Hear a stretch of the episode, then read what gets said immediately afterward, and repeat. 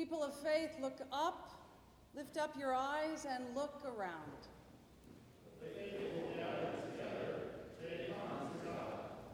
Many come from far and wide, carried by the faith of others, carrying the faith of many more. Called by God, we come to worship and give praise to the one who gathers the needs of the world and invites us to serve those needs. The faithful gather together, they come to God. The creator of the universe sees the multitude gathered and rejoices. For the people of earth have come to God in need of healing, mercy, and hope, gifts God freely gives. We we. Amen. Let us pray. God of all time, God of all blessings, in your shadow we gather so that we would be protected from all that causes distress and encouraged by your voice to move into the world with humility and hope. Bless us this week as we gather and remember the idea you, you formed in the heads and hearts of those that shaped the early days of this university and continue to bless and shape our future together. A reading from Acts. Meanwhile, Saul, still breathing threats and murder against the disciples of the Lord, went to the high priest and asked him for letters to the synagogues at Damascus, so that if he found any who belonged to the way, men or women, he might bring them bound to Jerusalem. Now, as he was going along and approaching Damascus, suddenly a light from heaven flashed around him. He fell to the ground and heard a voice saying to him, Saul, Saul, why do you persecute me? He asked, Who are you, Lord? The reply came, I am Jesus, whom you are persecuting. But get up and enter the city, and you will be told what you are to do. The men who were traveling with him stood speechless because they heard the voice but saw no one. Saul got up from the ground, and though his eyes were open, he could see nothing. So they led him by the hand and brought him into Damascus. For three days he was without sight, and neither ate nor drank. Now there was a disciple in Damascus named Ananias. The Lord said to him in a vision, Ananias. He answered, Here I am, Lord. The Lord said to him, Get up and go to the street called Straight, and at the house of Judas, look for a man of Tarsus named Saul. At this moment, he is praying, and he has seen in a vision a man named Ananias come in and lay his hands on him so that he might regain his sight. But Ananias answered, Lord, I have heard from many about this man, how much evil he has done to your saints in Jerusalem. And here he has authority from the chief priests to bind all those who invoke your name. But the Lord said to him, Go, for he is an instrument whom I have chosen to bring my name before Gentiles and kings and before the people of Israel. I myself will show him how much he must suffer for the sake of my name. So Ananias went and entered the house. He laid his hands on Saul and said, Brother Saul, the Lord Jesus, who appeared to you on your way here, has sent me so that you may regain your sight and be filled with the Holy Spirit.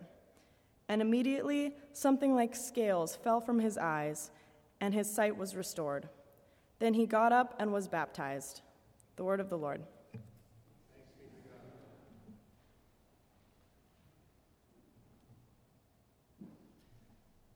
Let us pray. Dearest God, help us to understand what it might mean for us to be seeing for the world in Jesus' name we pray. Amen. It's good to be here. It's been probably about 30 years since I was at a Cal Lutheran chapel service. And there have been some obvious changes uh, since that has happened. First of which is, of course, as you heard in the announcements, that now it's my daughter who roams the campus here at Cal Lutheran instead of me. But there are other changes, and uh, one of them is that chapel used to be, as I you probably heard from crusty old alumni say several times, that chapel used to be in the old gym, which I understand is not an old gym anymore. It's got it's been reused, um, but when chapel was in the gym, it was definitely a low tech or a no tech sort of experience back then. Um, my friend Greg Ronning advises that we did, in fact, have wired microphones, so I can't say it was quite no tech, but that was kind of what chapel was like. So today, I want to take advantage in this sermon of some of the wonderful ways that we have to communicate in a, in a chapel like this. So I'm here to announce the full privatization of California Lutheran Chapel, a new experience. And so we have a word from our new corporate sponsor, Coca Cola. So I'd like you to run the ad from Coke, if you would, please. If you're a little worried about the secularization of this holy time, please relax. I promise I'll connect the dots by the time I get to the end. This new uh, Coca Cola ad uh, aired this summer. Many of you probably saw it. It ran during the Olympic Games. Uh, its real sensation, however, was on the internet. It received millions of hits there. And you have missed the genius of this advertisement if you blinked at the beginning. For all of these brief clips of people embracing, people coming to each other's aid, or celebrating life were caught on security cameras. Of course, those security cameras were put in place to catch people in the act. The act of crime, vandalism, violence, and hatred. Who knew that these very same cameras would capture something else, something completely unexpected? people caught in the act of love, service, compassion, and unguarded joy.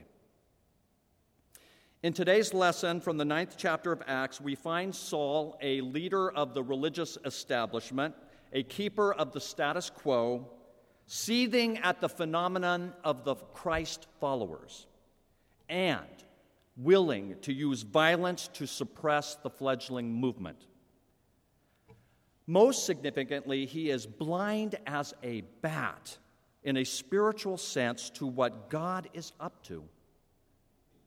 This Saul, who comes later on to be known as Paul, is at this unlikely juncture advised by Jesus that he will be the one to spread the good news that God's loving mercy is for all people, for the whole world. Then there's Ananias called by God to go to the last place he wants to go.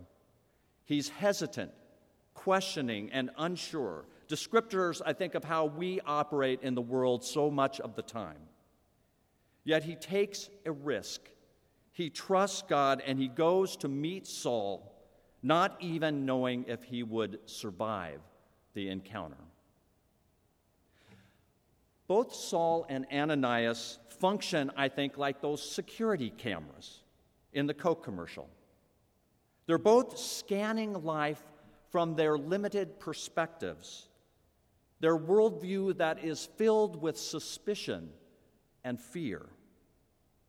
They both expect the worst, ready, like Saul, to take matters into his own hands, or wanting, like Ananias, to run as fast and as far in the other direction as he can to get out of harm's way. And instead of what they expect, these two men, these natural antagonists, these enemies, have an encounter first with the risen Jesus who changes them, and then an encounter with each other that literally changes the course and the direction of history.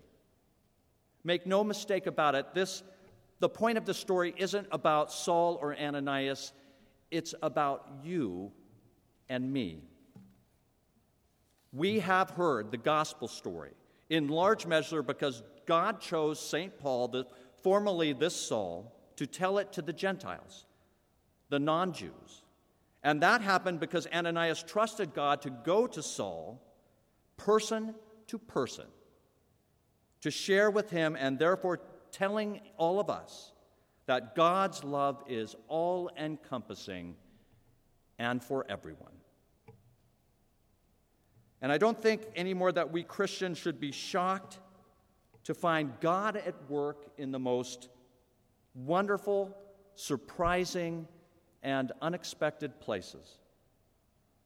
We should be used to it by now for the scales to fall from our eyes to see the new ways in which, which God is here, that Jesus is present, and that divine love is leaking into all of life. And since this Acts story ends with Saul being baptized, as Christina read, let me end this sermon with the most bizarre baptism story ever. If a security camera caught this on tape, it would not know what to think. This is a true story, a family story, and I have permission from my family to tell it. I've got your attention now, don't I? We were at a big church worship service up north in Northern California. A bishop was being installed. That bishop was a, friend, a family friend of ours, so all of us were in attendance at this, at this big service. That includes, of course, my wife Rhonda, my daughter Christina, and our son Dylan, and all of the lay people were on one side of the church, and all of the clergy were robed here like this, and all over on the other side of the church, kind of good, seg- I guess, good or bad segregation. It depends how you look at it. Well, everything was fine until it came time to share the peace. And at that time, Rhonda decided that she was going to cross over and go greet some of the clergy on the other side of the church.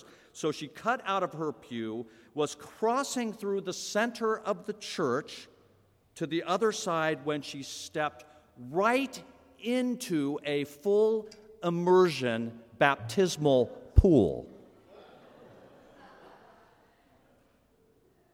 Now, how she didn't know she was walking on water Christina and I don't know. We were last ones to tell her she couldn't walk on water, right, Christina? But in she went, ker splash. Now, if that was me, I would have stayed at the bottom of the pool, filled with embarrassment. Our kids, Dylan and Christina, were about junior high elementary school age, and they were on their mom's heels trying to keep up with her as she went along. Well, when this happened, they turned on a dime, went back to their seats, and pretended they did not know the crazy woman in the baptismal pool. But Rhonda came up out of the water. She looked back at that pool with that sort of annoyed expression that said, Who put that there? she looked at me. She looked at all the people looking at her. She put up her hands and she said, Baptized.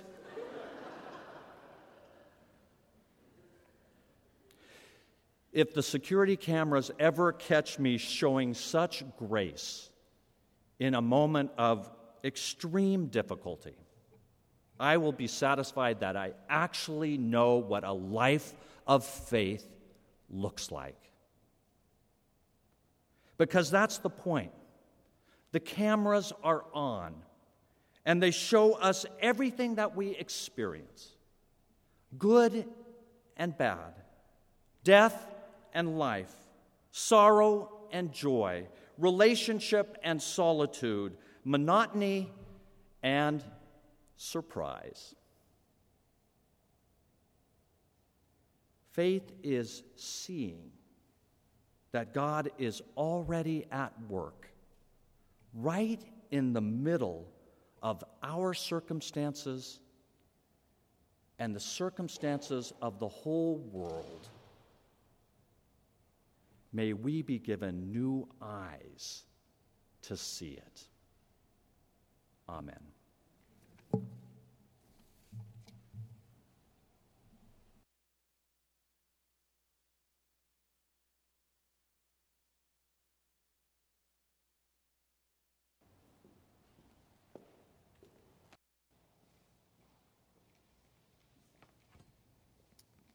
Please stand as we pray.